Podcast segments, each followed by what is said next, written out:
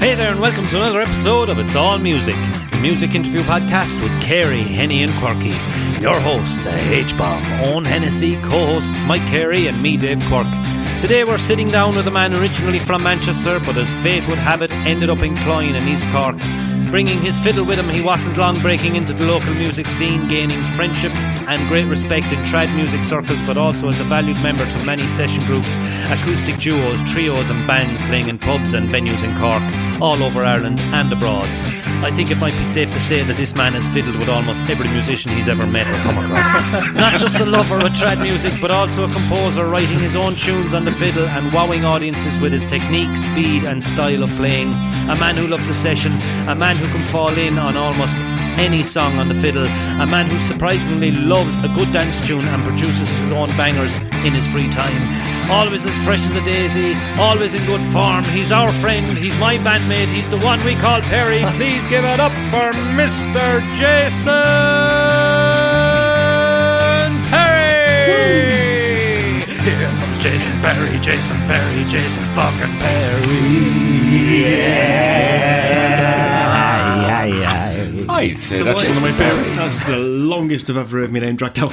That was a good one. That was a good one. Did you get the hang of it, I did that a while ago. That's some That's- fucking mouthful. I forgot actually what, what I actually said. Jeez, that So was basically, good. just told the whole public that I fiddled with everybody in this room. Yeah, yeah, yeah. and anyone that has been, I has remember- been here the last few one way or Wednesdays. another. I remember the first time. It's a safe place, so always you can talk remember about it. You always remember your first time. But I had to. And it never goes as smoothly as you want it to, does it? Jason Perry, welcome. Thanks very much. So I've known you a long time. We've all played with you. I had a friend actually. Uh, he's a musician. He lives in uh, London now, but he would follow a lot of music in East Cork. And he said one time that he was astonished by the amount of really good fiddle players in East Cork. And then another year later, after that, he said to me that they were all you. It turned out. Yeah, he was that- seeing he was seeing a fiddle player with one band, and he just he's very good, and then he'd see another band, and, then, and it wasn't until his own wedding when you paid the day two with the ripple effect, he gone, so oh, that's the same, yeah. fit, that's the same. Just fit." one fiddler going around. Fuckers everywhere. you can't get rid of it. I'm not going to ask you for a comprehensive list of all the bands you played with because we would we- that would take up the hour, wouldn't it? Pretty much. Yeah, Yeah. And you were playing before, before long before you came to Cork, weren't you? Way before. I, I started playing violin when I was in 11 at secondary school. Classical. So I started off doing classical. I was deemed as a posh kid at that stage. Yeah. Which went down really good in, in my school because, you know, everybody wants to call you a puff for being a classical musician. Yeah. Well, in fairness, if you had a gel pen in my school, you were a puff, like, you know what I mean? If you if you had anything that resembled that, Yeah, we couldn't have, we wouldn't have got afford the gel pens. Let's go way back first of all to your um, your youth and what you were uh, what you were surrounded by musically from a young age. But from a young age, there, were, there was an element of classical there because my mum was always big into classical. Um, and sort of as we were growing up, then I realised my dad was big into sort of the big swing band jazz. So there's compilation albums and that stuff everywhere. Um, and the weirdest album was it was a com- it was actually a compilation of jazz drummers, and it was nothing but these dudes playing drums and whacking the crap out of it. And made no sense of comprehension, but my dad was big into it. Yeah. And then the other side of it, you got sort of the Dubliners, Chieftains, um, Wolfe Tones. Wolfe Tones come summer, windows will be open, Wolfe Tones go on. My dad's there, whoop, giving it loads. So your dad was Irish, Our mum and dad are Irish, yeah. both Irish. Yeah, yeah, yeah, So okay. your Yeah. first generation, yeah, yeah, yeah, Yeah. yeah, yeah, yeah. So you you came back. What age when you came back? I was 28 when I came Oh, here. right, right, right, right, right. So go. I was a late Sorry, not right. to skip ahead, but to go back to the- it was it, it, you're saying classical, uh, jazz, and Irish folk stuff. Yeah, Yeah. a lot of. And then, so you were getting violin from both sides, really, weren't you? yeah, we see my sister played the violin as well, um, but she was kind of more into the piano and kind of violin sort of went sideways after she'd done a few grades at classical. Um, but it was always there, so I used to use it as electric guitar, sliding across the floor on my knees with it, Yeah. as you do. As you do. Um, and, and then, then as time progressed, and sort of you start getting your own taste for whatever junks on the radio. But my brother started brainwashing me with the likes of the Sex Pistols and the Buzzcocks, and so he was big into the punk punk side. Then my sister was big into the disco and Shakatak and Jesus. you know Bay City Rollers. So I, I had all sorts of weird stuff going on in my house. But that's a, Yeah, it's it's a pretty good baptism, like, isn't That's it? mad. It's- to be around that, like, Yeah. Oh, because you're getting the conformity of the classical stuff Yeah. and, and, and the technicality of it, and then you're getting the chaos of the of the punk stuff, oh, like yeah. you know. And as chaotic as the early punk was, like the Buzzcocks and and uh, the Sex Pistols were. Uh, Someone said to me, "Yeah, they were anarchistic and they were chaotic, but they were always on tune and they were always in time. You know, That's it was yeah. good. It They was, were- they it were was- always tight, They like- never admitted Oh, they it, were, but they were pretty sharp, and Yeah. they, they'd love to. They always like to give out the impression that nah, fuck God that. forbid, like Yeah. yeah, God forbid, yeah, but they were tuning up and they were getting Yeah. ready, Oh, you and they, be sure, yeah. you know what I mean. Uh, Um, but what a fantastic um, to, uh, it, what ex- exposure to be exposed to that type of thing from a young age, like you know. and, and it was non-stop. There was always something playing, Yeah. regard, regardless what it was, whether it's the radio or the tapes or the, you know, the radiogram. It was Yeah. one of the old ra- radiograms that we had downstairs. So that would be like a coffee table. Yeah, it's, it's like a coffin. Yeah, it was huge, pretty. It was huge. So that had the turntable and the radio on. So as you turn it on, you get a massive static crackle coming out of it. It's brilliant.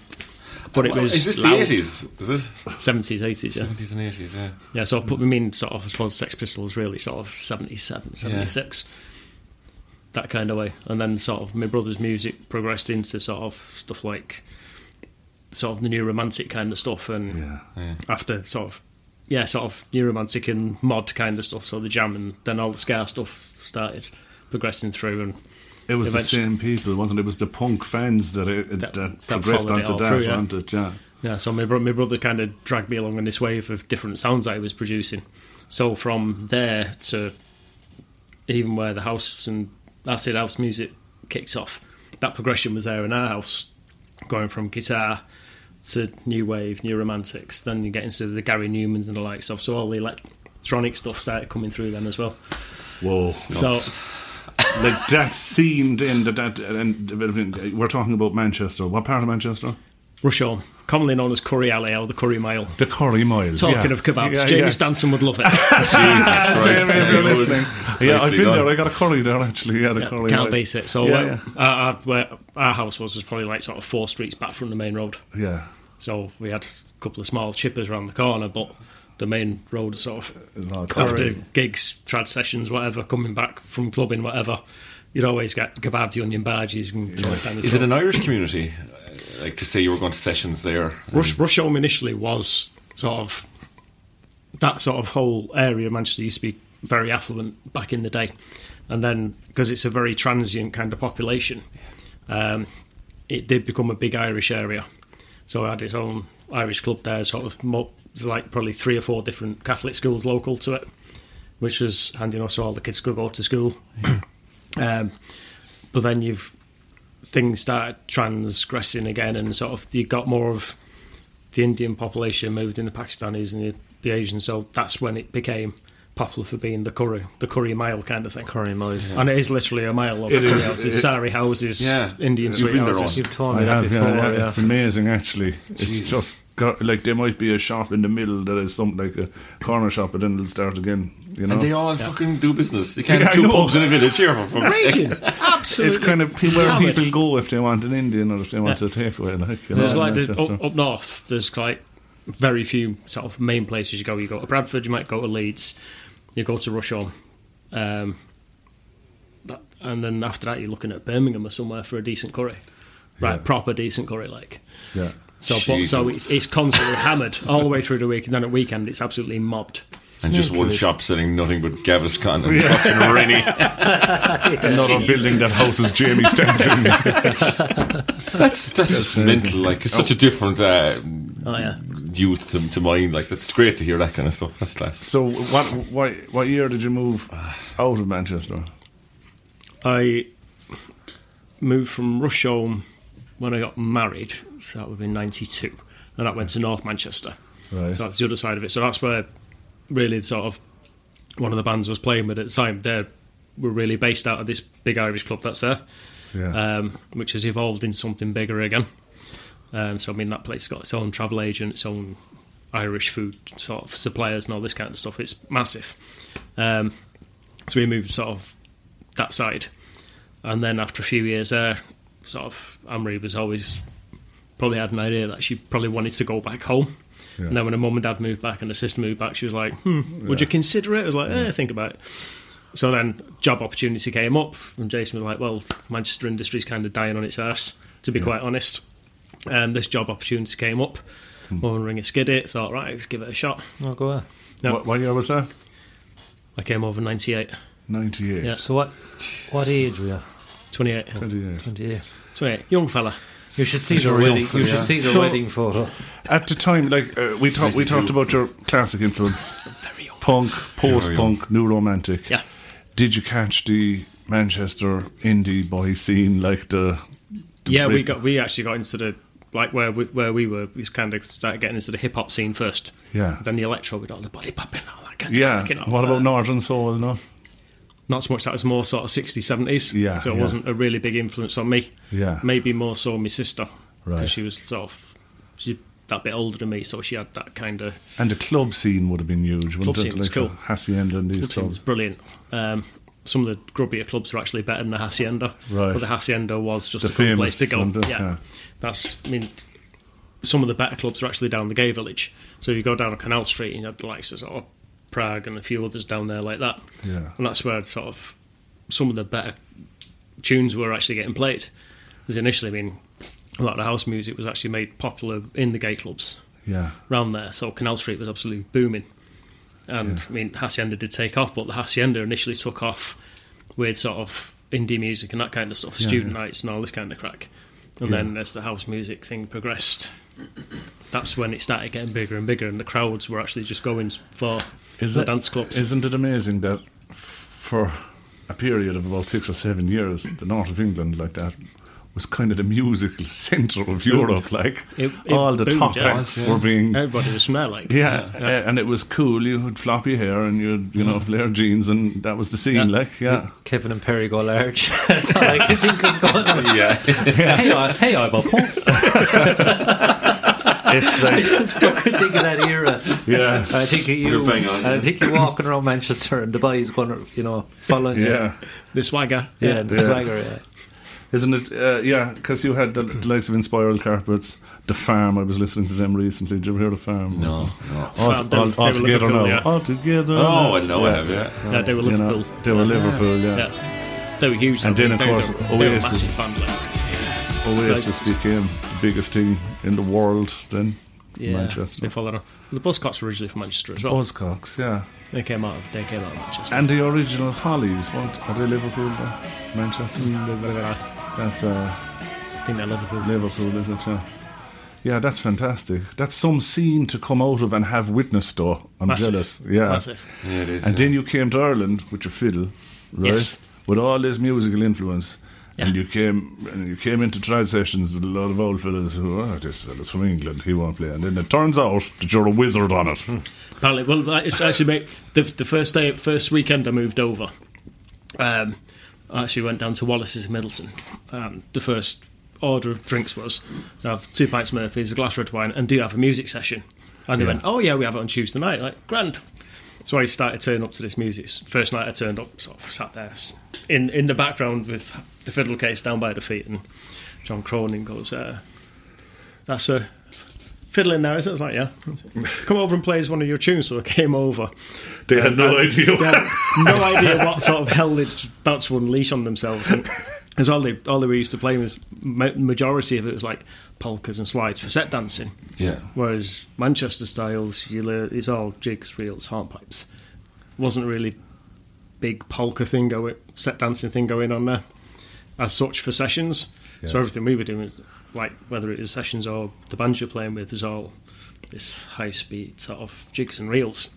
So I, they, as they do, they asked me, so what tunes will you play? So I thought I'll go with some of the standards and Sally Garden, Silver, Survey, Sligo Maid. And they go, right, yeah, grand, grand. And then Perry takes off at a rate of knots. and, and, and one by one, you can see the faces going, oh, no, I'm not playing. um, They would have been used to kind of an intermediate speed that they would have done. yeah, Nice, every Tuesday. steady, for- steady, steady. Probably for 10 years before you arrived in, then you. Yeah, like It was like walking in and God love 'em. flipping the table. Yeah, for those who don't know, Jason is a bit like the Steve Vai of fiddle playing. Um, it's uh, it's quick and it's fast, and I've played with him a few times where I've just had to stop. I've had to stop playing. And have a little lie down for myself. Yeah, yeah, yeah. Well, they didn't know what they were getting because you had been trained from a young age and then moved from the classical stuff to the Ir- to the Irish stuff in Uh-huh. Manchester and progressed an awful lot before you even came here, didn't you? You were Yeah. you were playing a lot there with We different play, types playing a lot there. There was different different feels. Like I said, there was the standard sort of Celtic rock bands were quite big at the time. The last band I played with over there was probably, I think they were called the Beckett's. Again, but they were kind of focusing on the Levellers kind of yeah, the kind sort of of hippie that kind of thing. Yeah, yeah. Hippie crusty kind of music. Yeah, yeah. With trad, with a bit of Devil Went Down to Georgia kind of stuff thrown. So that that was Yeah. a big hodgepodge. So when you come from that and sort of when I kind of finished there and I sort of done the sound engineering course to get my head around try and do something different. You're a qualified sound engineer. Um, I did a yeah, I did a sound engineering course. I did a couple of live sound gigs in Manchester at some of the couple of the clubs for a band called Hush at the time. Um, they'd kind of had a bit of a change of sort of personnel, and they were looking for something completely different. I didn't have a frigging clue what I was doing for live sound. Not an idea. And it was a bit of an eye opener. So I thought, yeah, I don't want to do live sound. Yeah, yeah, Um, yeah, yeah. So that's why I ended up sort of getting my own little setup at home for doing my own MIDI stuff. Um, but coming from that and then coming straight over and doing nothing but trad, I was quite comfortable for that to do that for a while because it was a nice break from doing the busy band thing as well. Yeah. Because there's probably two two different things on the go over there. Even sort of session wise, I was probably still doing four session four trad sessions a week Yeah. on top of that. And the sessions are kind of a labour of love, aren't they? They're not really. I mean, they're great. People love doing them, and it keeps it playing. But it's not you. You're not going to make a living out of sessions, or people do. I know. because the majority of people eh, back back then there was say there would be like a host kind of musician Yeah.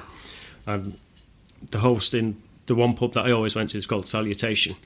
So that was the first pub I started doing sessions in, and I stayed with it all the way through. Hmm. I mean, they'd have a session Wednesday, Wednesday night, Friday night, Saturday night, Sunday night, and Sunday lunch. So when the when the pub reopened again after three o'clock, uh. Yeah, yeah, no, yeah.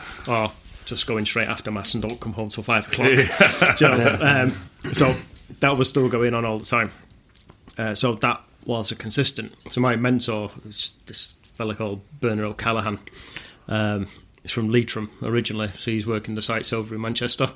He used to bring his fiddle with him to the building sites and play when it's on the rainy days and lunch times and everything. So I, I learned a heck of a lot off him. So he'd play anything from the old dance hall styles to your standard sort of jigs, reels, hornpipes, but he'd have all these odd little other tunes that he could throw in. yeah. So I learnt an awful lot off him, and I kept going to him purely because he's like, he's when like, you he's like say- my spare granddad kind of thing. When you say he mentored you, would, would you just you'd listen? You'd you'd sit there and listen and ask him afterwards what was that, this and There's a lot of listening. Yeah. Um, but then you get halfway through a tune, maybe after you've heard it once, and go, "Come on, then." you'll have a go. So- how do trad players, proper trad players like yourself? I've often uh, I, wondered I this, sit at a trad and I see you said, "Oh no, I've never heard it," and it goes around once. And they're playing the thing note for note. Then the second time it goes around. Even just all these different musicians can come together and just. My sister does it. I don't know how they do it. What the hell? Yeah, f- f- the never seen on this, like, it's, it's not it's not there's not even a magic formula. You just kind of think, all right, so you get a f- idea what it should sound like, and then you play something that sounds like it. And enough it. so I I, Right. I always that's where I came up with the, with with the regular phrase of I don't play bum notes, it's variation. Yeah, yeah, yeah, yeah, yeah, yeah, yeah, yeah Alternative facts. Yeah. Also known as jazz. Yeah, yeah. jazz players hate me for saying that. That's crazy. John Cronin and all those Wallace's players must. I would love to have been there the first night that you came in and there's no. Well, it's one I kept turning up for the next few weeks, and eventually John Cronin turned around and went, "You're on a really long holiday, aren't you?" I was like, uh, "I've actually moved over." He went, "Oh, good." They Delighted were in bed all morning the following day because of the speed. So what is the session like? You came over here and you you went to Wallace's, and it Yeah. was the first thing you kind of asked, like, wasn't it? Yeah. So what do you take from a session? Is it just to kind of keep up practicing, or is it just you love just playing New in tunes. sessions? You like Right. playing. There's normally a decent buzz. It's something different. Something will al- somebody will always pull out something new every week. Yeah. So you never get sick At of some point, you don't get it because it's not. It's not like where you're doing the whole gig scene where you go out and you do sort of the same set list night Yeah. after night like you Yeah. typically would. This is like you go to the session and somebody will play. You could pick up ten different tunes a night or something. Yeah. Yeah, of course. Because no one would request a tune at a session. I imagine no, punter like would come up and go play King of the Fairies there. Would you like? If they know you, they would. yeah. Um, no, my dad was always a dinger for it. He always wanted this tune called the Mason's Apron. I know. And I know, yeah. I got.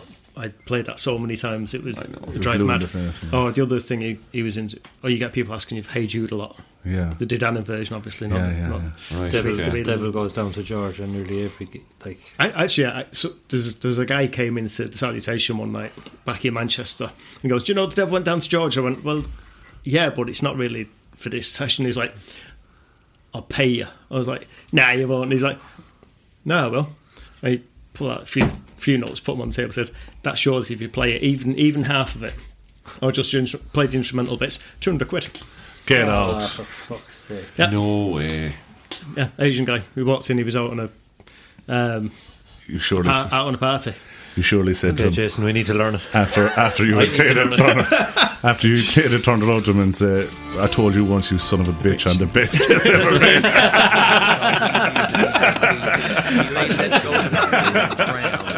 Let's go to the ground at Johnny's feet. Johnny said, Devil, just come on back if you ever want to try again. I done told you once, you son of a bitch, I'm the best there's ever been. He played Fire on the Mountain, Run, Boys, Run. Devil's in the house of the rising sun. Oh, you should have if you didn't. That's good. Oh, how, how many four lines out of the tune. I got away with it. how many tunes do you have? You see, I'm fascinated because my sister plays trad. You, you probably played with Tara. She's a whistle Oh, yeah, player, yeah, yeah, yeah, yeah. And she's like that, collecting tunes. And no matter where she goes in the world, any session she sits down to, she comes out of it with tunes, like you know. So, like, how many do you have in the in the arsenal? I actually went through like there's a big book called O'Neill's, um, and it's like fifteen hundred and say fifteen hundred tunes in it. I actually went through that at one stage, ticking off of how many that I know, and at one stage there was probably about Seven. 300, 400 tunes. You should have ticked off the ones you didn't know. Would have been quicker. Ran out of ink. Fucking hell. And then, it's Jesus. like, then there's the other random stuff that you learn that aren't in the books, and then there's the new tunes that are coming on that you're always learning. Half the tunes that I learned off Johnny Cronin over the years, that, and Liam Cashman and the likes of when they came Yeah. over here, most of those aren't written down. Yeah. Because it's always, typically, it was always an oral, an oral tradition, it was always passed down, and that was the way people learned the tunes. yeah. Whereas, sort of since sort of maybe the late 1920s, that's when people started sort of documenting it. Probably well, 1890, I think, was the first O'Neill's book, and that was when they really started getting documented properly. That's incredible. 1890, the Otherwise, first yeah. book of Irish Before tunes. that, you just had to listen and Yeah. learn it, and then that guy dies, and you go on it. and- As you said, uh, what you said, uh, oral tradition. Oral uh, tradition, oral so it's all tradition. passed So there was nothing else to do. Sure, there was no, fucking televisions or. Imagine it did pass down But, from. but, it couldn't, but a lot of it couldn't be written down anyway because the English had crushed everything. Dead band of music. They'd banned the music, they'd banned the singing, the same way they did in sort of You'd Scotland wonder, and uh, Wales. uh, are they played? Uh, Yeah, well, Dim English. and it's all water under the bridge now. Anyway. That's incredible, though. When I hear things like that, that the first O'Neill's compilation book was in 18. I think it was 90, I think it was 1890, I think. yeah. Never Before right. Australia was even a music and country. the horse. You know, yeah, Fucking hell, that's mad. that's crazy. Like, and uh, World class. you know, not long after the famine. You know, I know, yeah. when you think about it. I mean, it's it's the trad world fascinates me because I know that there is more different like, like dialects and versions of it in the country that you have the Sliabh Luachra type, Yeah, and, and uh-huh. then you go to the west of Ireland, it's something different. It's like accents, Oh, it's, it's bizarre. Yeah. It's- yeah, no, Yeah, and there's absolutely. And that's one of the good things where the salutation pub was. It was part of the Manchester University, so Hmm. you'd have people from all parts of Ireland, even England, north of Ireland, coming down, and you can pick out. All right, we know this guy's from Clare, this guy's from Sligo. You he can plays hear with it. such and such a style. But there's one guy called Steve. He came down from Belfast. He was doing an engineering degree or something, and he came into the pub one night. And I, th- you mean you think I'm fast? Yeah, Oh my god! yeah, this guy was it was just like a stream of notes and noise coming at you. It was yeah, mental, completely different style altogether. yeah. Again, That's great. bizarre. Like, Yeah, You know, learning yeah, to learn the fiddle. Like what I find, I was trying to learn a couple of tunes on the mandolin, and it, Jesus, painstaking. But to to play them on the couch, I can kind of get through them. Hmm. The second I might chance it in an environment where maybe there's a guitar, a few extra bits of me, I just hmm. fall apart. Like to take a tune from, is that like? Do sessions really help with that? Really, like to kind of yes. to get up to speed and to It does. I mean, the, the one thing you'll always find that I always think is if you won't get any better if you don't play with somebody better than you. yeah, it is true. isn't So it? if you don't yeah. do that, you're not going to get any better because you're going to be the best that, that you ever play with. yeah. I have seen And you you. don't want to stay playing with yourself for all your days.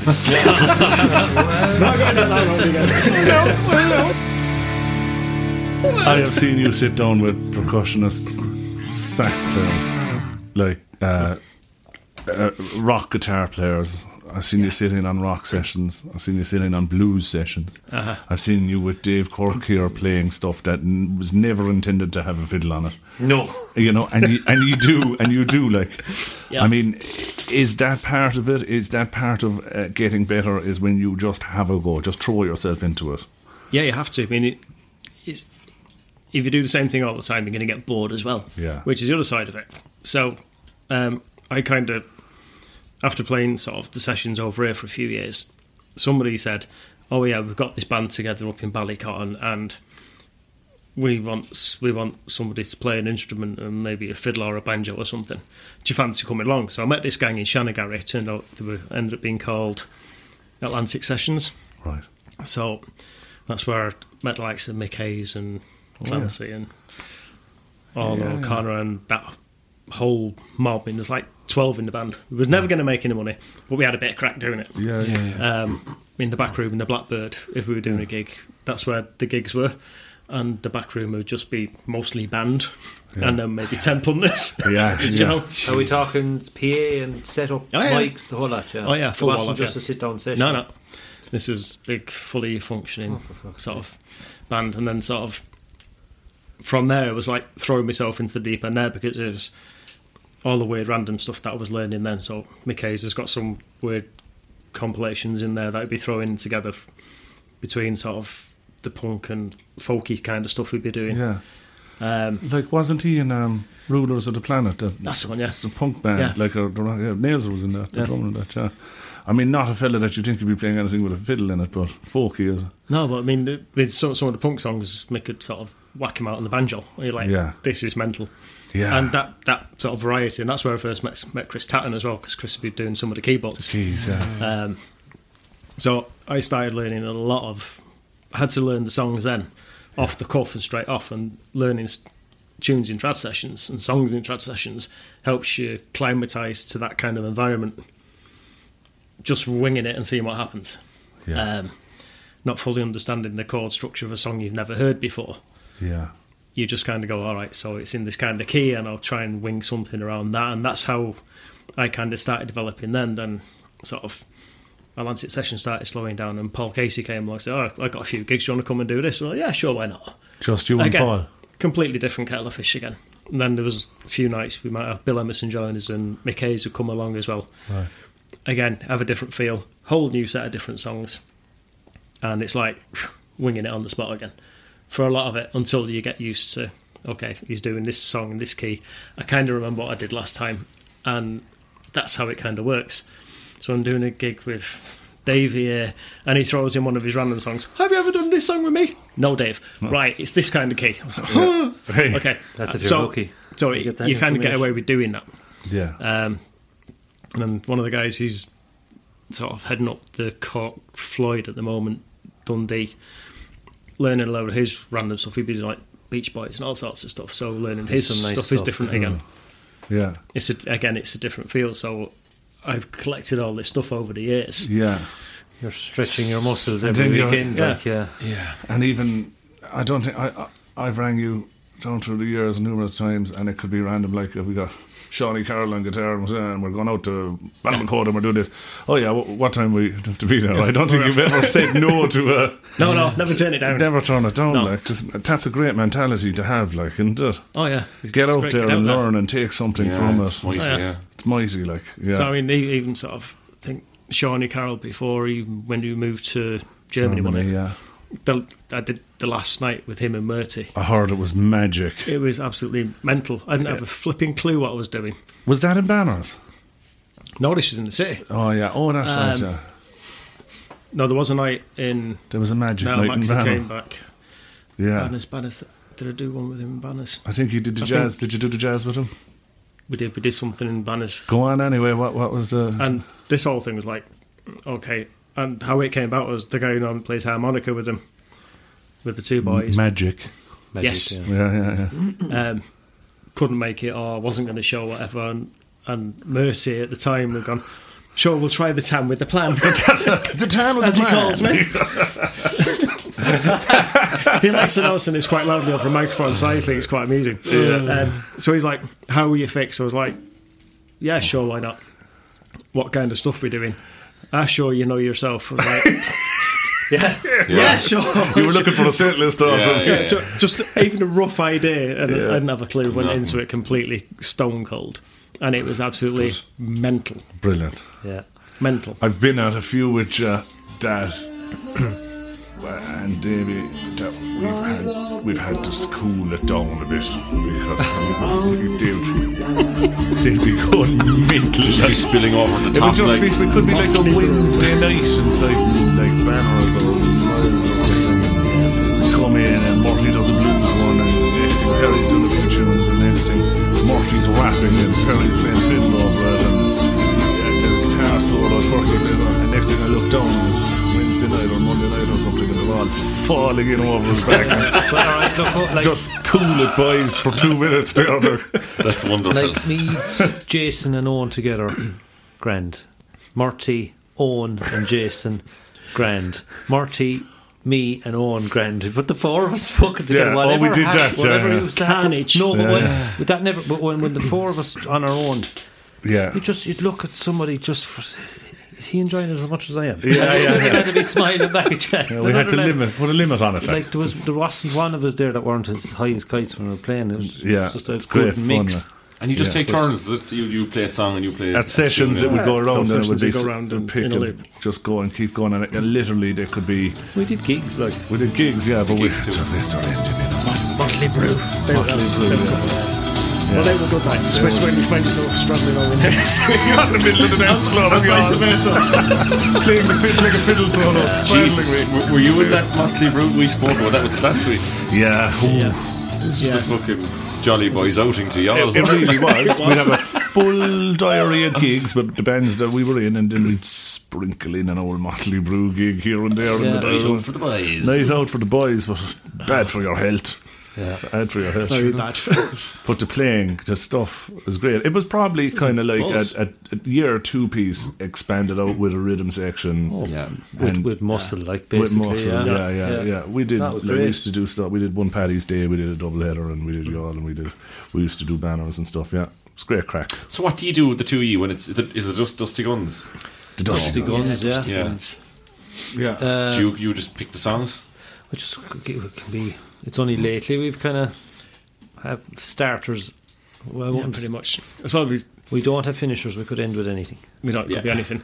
Starters, starters, kind of that gets changed around a bit. The first half is where quite a lot of variety comes in because you're weighing up your audience and Yeah. you're Yeah. quite keyed into them. Places like Ryan's and stuff in Cobh, like we think we've pretty much they're a cool crowd. So what a pub.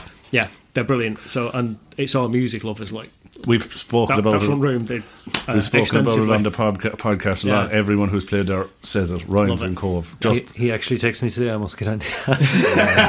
Jesus. um, Yeah. yeah. cracking. because um, it's some pla- it's just a place we, we go down so well. It's so easy to Yeah. entertain them. Uh, what every night about five or six songs in, because I play on my own as well. You see, do the odd solo gigs. About five or six songs, it dawns me. Jason, tune, as Yeah. in Yeah. stop singing. Fuck this. Trying Yeah. to entertain them. Leave him off, and he does a tune, and it can change The the, mood. whole mood and the whole the rest of the gig. So set lists can go out until you see that the reaction to that. You're thinking, right, more Irishy stuff or more.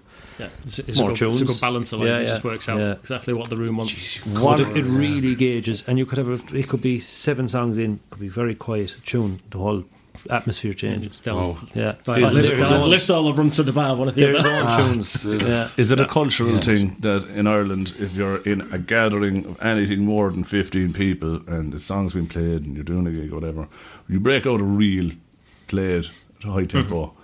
Yeah. it just something clicks in the crowd and uh, Yeah. someone, someone will give a you and next thing you're off, you're That's our, away. that's I'd our say- sound check. Like, I'd yeah. say you Yeah, could do that anywhere in the world. Anywhere in the world, like, yeah. Yeah. Even no matter what age you are, the old fellas Yeah. at the bar going, "Well, I'm tune, Bill."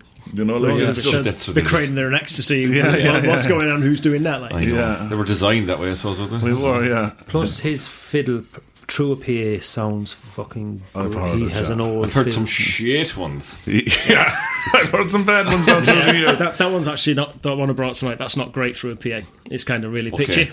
Right. So the one that I use for the normal gigs, the the darker wooden one that you be Yeah. used to seeing, um, that's kind of more woody sounding. So it's Nice. a, it's a bit easier. And you soften it up with a Fishman, louder. Yeah. with Fishman preamp and Yeah.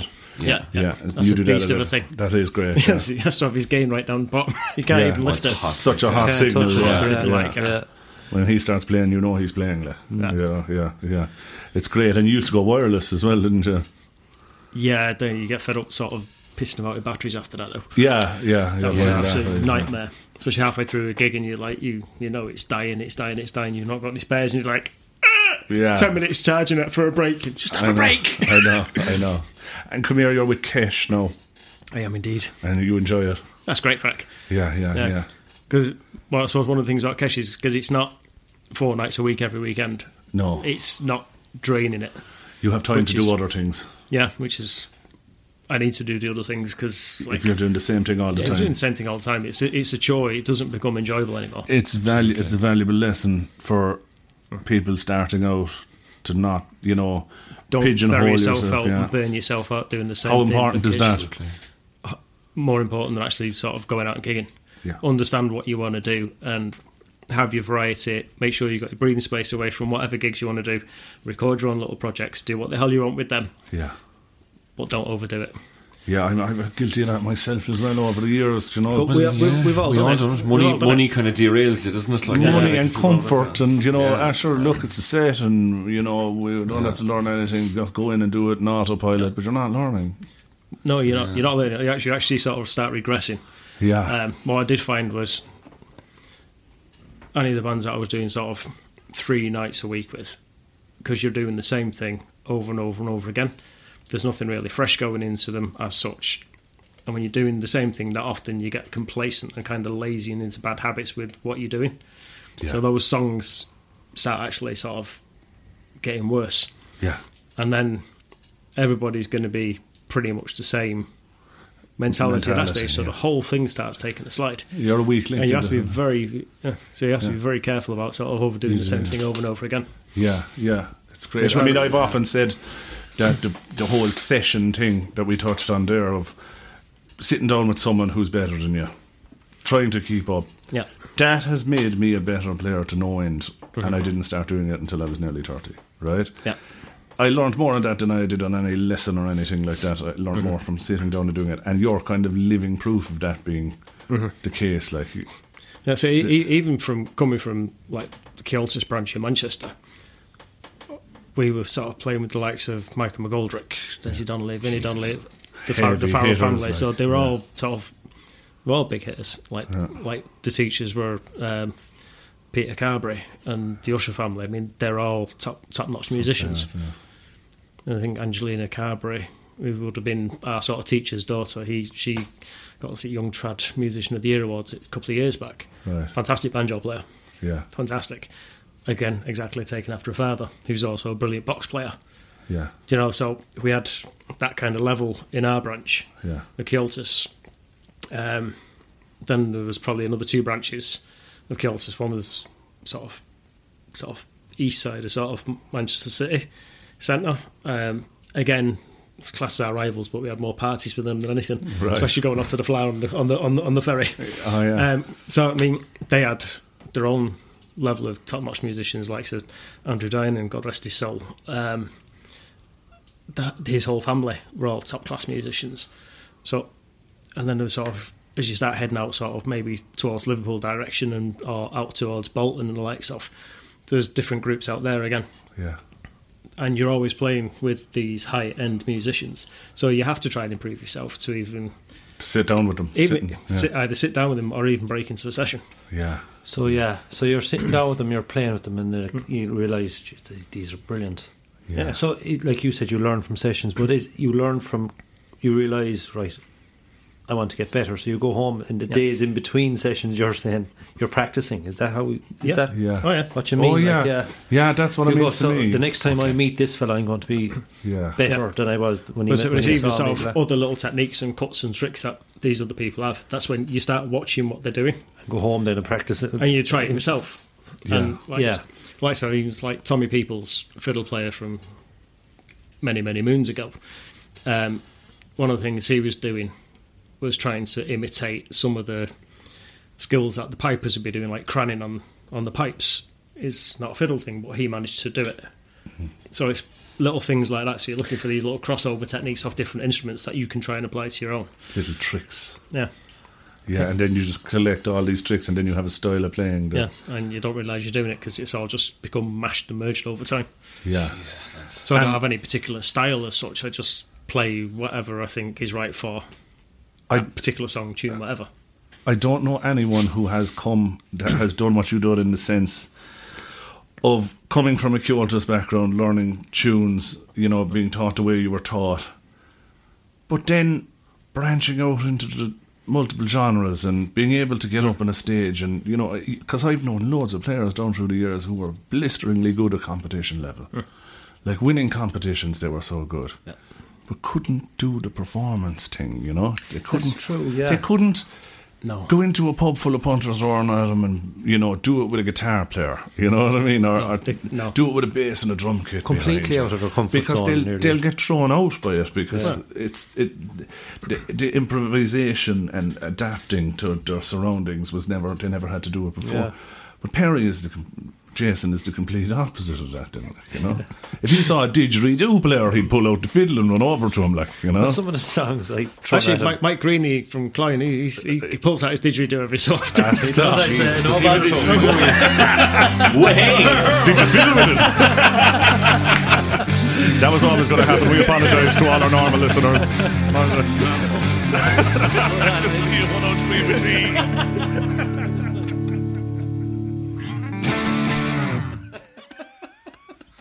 me. But well, you're mixed to see. Hello and welcome back to the It's All Music podcast. We don't have a sponsor because no one will sponsor us. If you'd like to sponsor us, please give us money. Thanks. Will you push Sound. that away from there? Why are you pushing it up on top of the I think the, fucking thing? the best put the place for a drink is up on top of the Big, electric heavy pint of water. musical equipment. Sorry about that, David. Jason has one of these actually. One it's cracking. They're cracking, yeah. Lovely yeah. thing. That brings that's a good segue onto my next point: home recording and what you do at home. You're um, somewhat of a home recording enthusiast and producer, home production enthusiast. Yes. Tell me about the stuff. Okay. Um, okay. Yeah, um, many moons ago, back in back in the old homestead, The day. um, it was kind of. like I say I did that sound engineering course, and when I came away from there, most of what what I was doing was actually realised. Okay, engineering pays more money. I'm not going to go sound engineering. I'll st- I'll stick with my day job, and I'll do come up with something for doing something at home. And that's when I started getting into sort of buying. First thing I bought was a like new old drum machine. So it's one of the old Roland TR six two six machines, which I still have.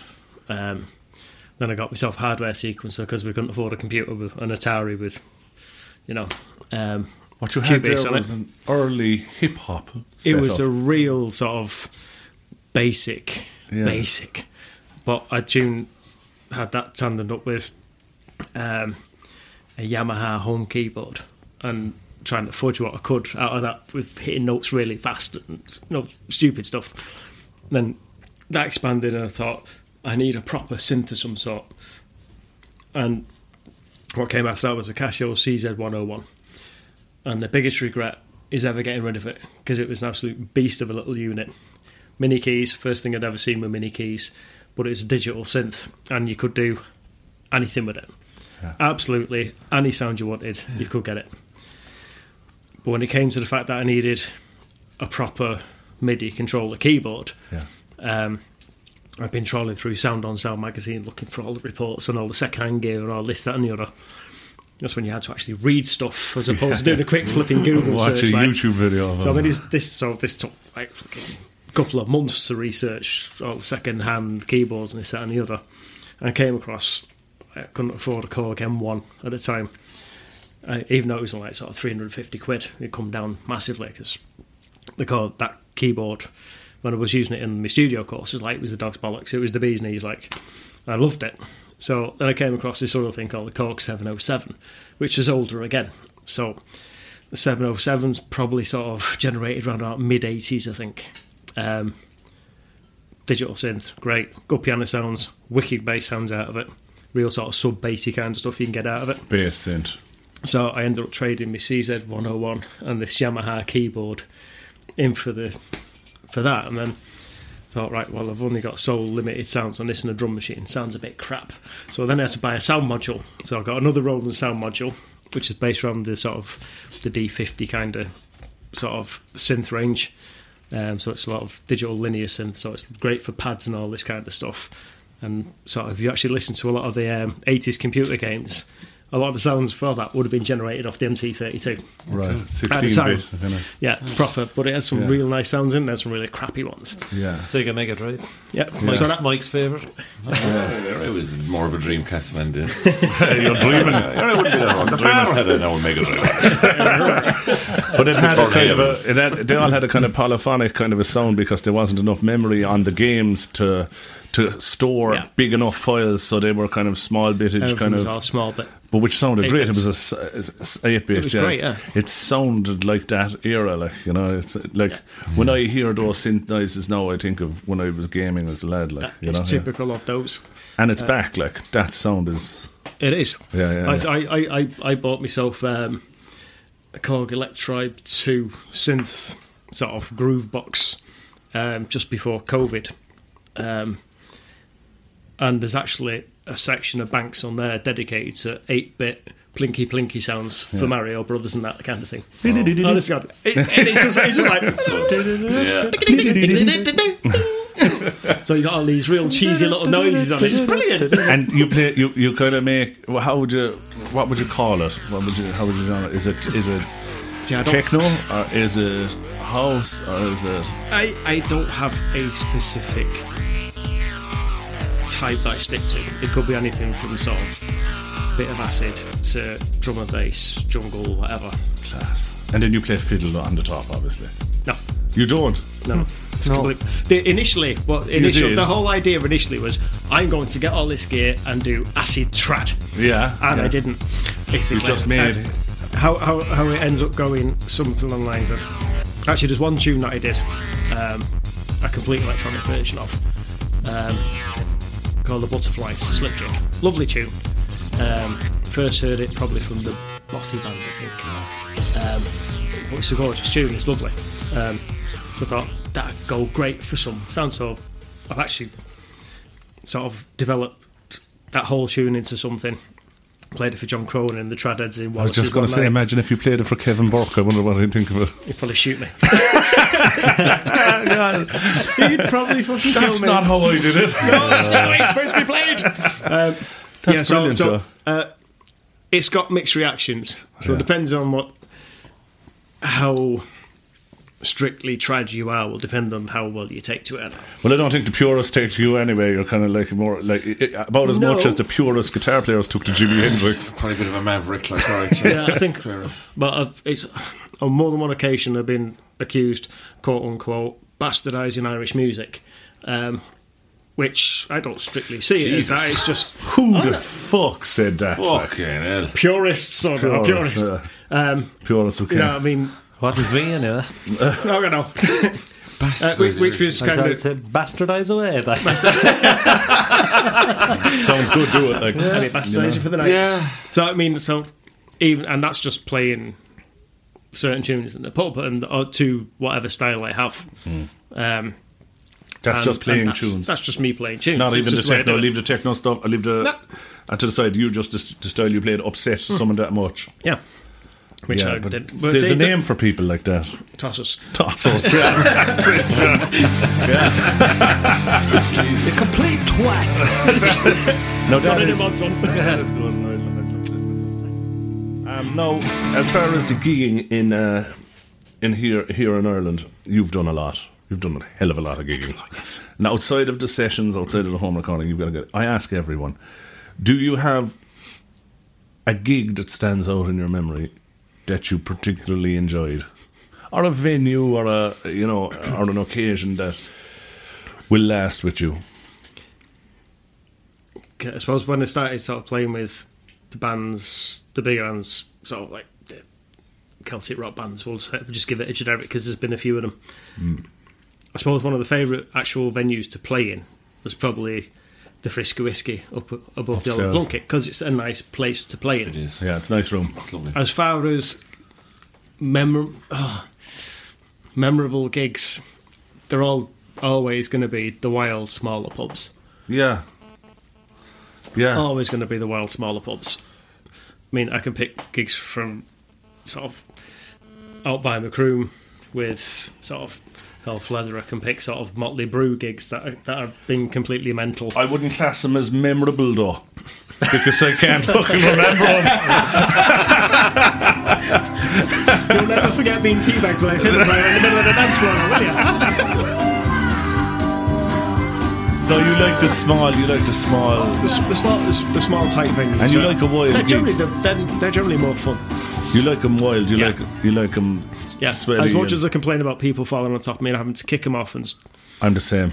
Like I'm like yourself. I complain to no end about here they were wild they were up and down. But when I'm in the height of that, I'm loving it. Loving I'm it. never happier. Well, the alternative isn't great, is it? No, a bunch of no. old kind of gangs staring at you and Yeah. glaring at you from the bar, like you know. Yeah. I love doing a, a, a pub full of people pissed, all roaring and sweating, and even the old fellas going brilliant. Bri- you can They can barely get the Yeah. word out there. So it's like, brilliant.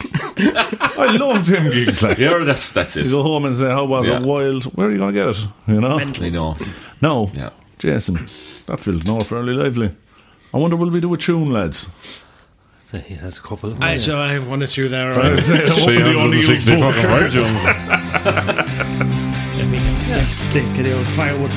out there. Show me over the egg shaker there. Then. I was thinking I might give the old face and Oh, that was good. That's good. Jesus, it's a time saver. That is. You want the bass,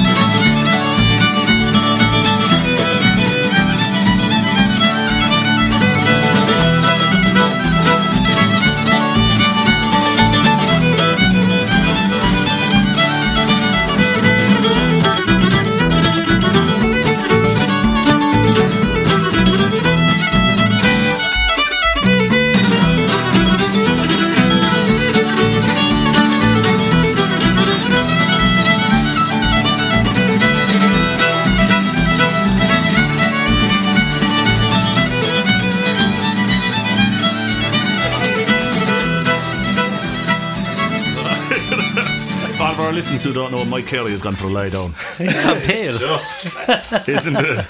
I need a wheat because something. I need a oh. pint. What is it? It just makes you want to Oh, you scold. just it makes you want to pints. Skull drink. Oh, actually, we've done, we do, and we we get drink put up to us, and it's you know can't now with driving and Occupation hazard. Can't know. Fuck. yeah. Stop, will you? There's two of you there. Are you both driving? Corky. I'm, I'm okay. I've got my chauffeur. yeah, Cork. yeah, He'll drive you up the bend. Will we do another one, lads? yeah. Sure. Or do you have do you have a nickety one that you do together? Or Do you have a thing you don't do you have a thing? That's that's our thing. I think maybe the songs. Shine away.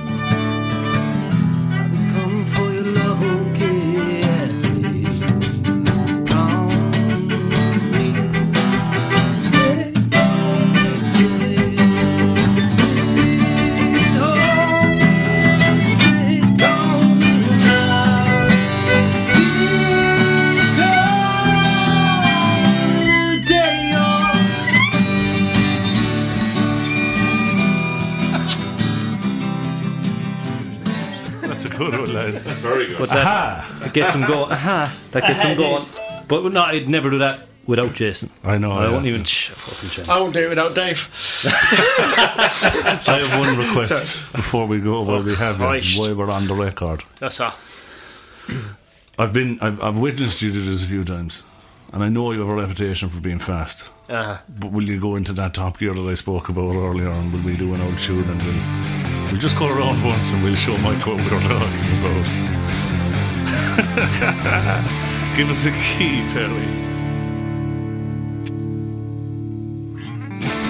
Uh, we sign off on this one, I suppose. I just want to say thanks a million, uh, Jason, for coming down to the It's All Music podcast. thanks for having me, I've chaps. played with you and known you a long time, but we've never sat down and gone deep on your history, and it was an absolute pleasure to talk to you. It's great to be here. Thanks for coming down. And we have to thank Mike for the cookie because it was awesome. No problem at all. lads. That's There'll always be a Giant cookie in my cookie. house for you, Jason.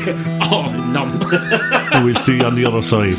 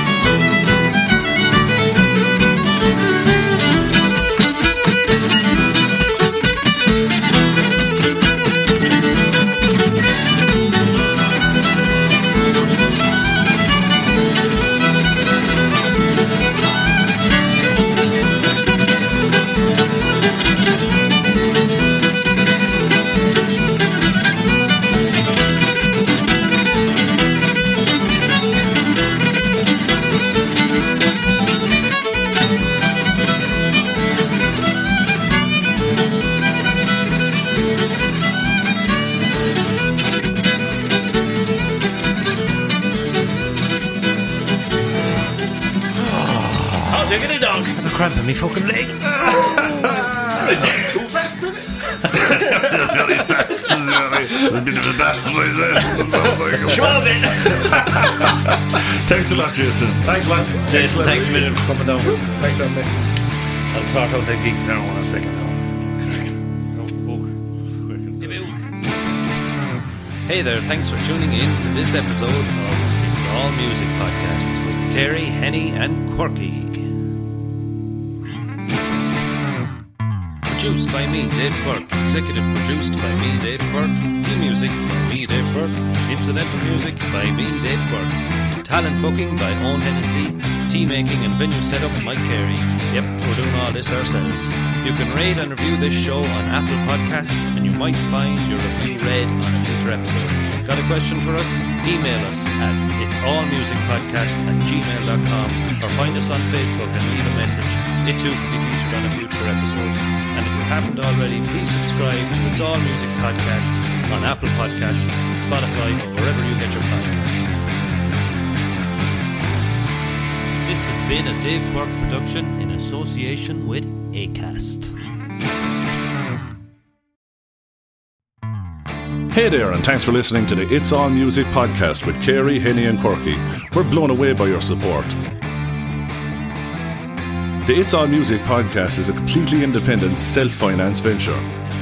If you enjoy what we're doing and you enjoy listening, you can support us by heading over to our Patreon page and subscribing for 3 euros a month. If you don't have 3 euros a month, don't stress, you can still listen to the podcast. And you can support us by sharing our content on your social media pages.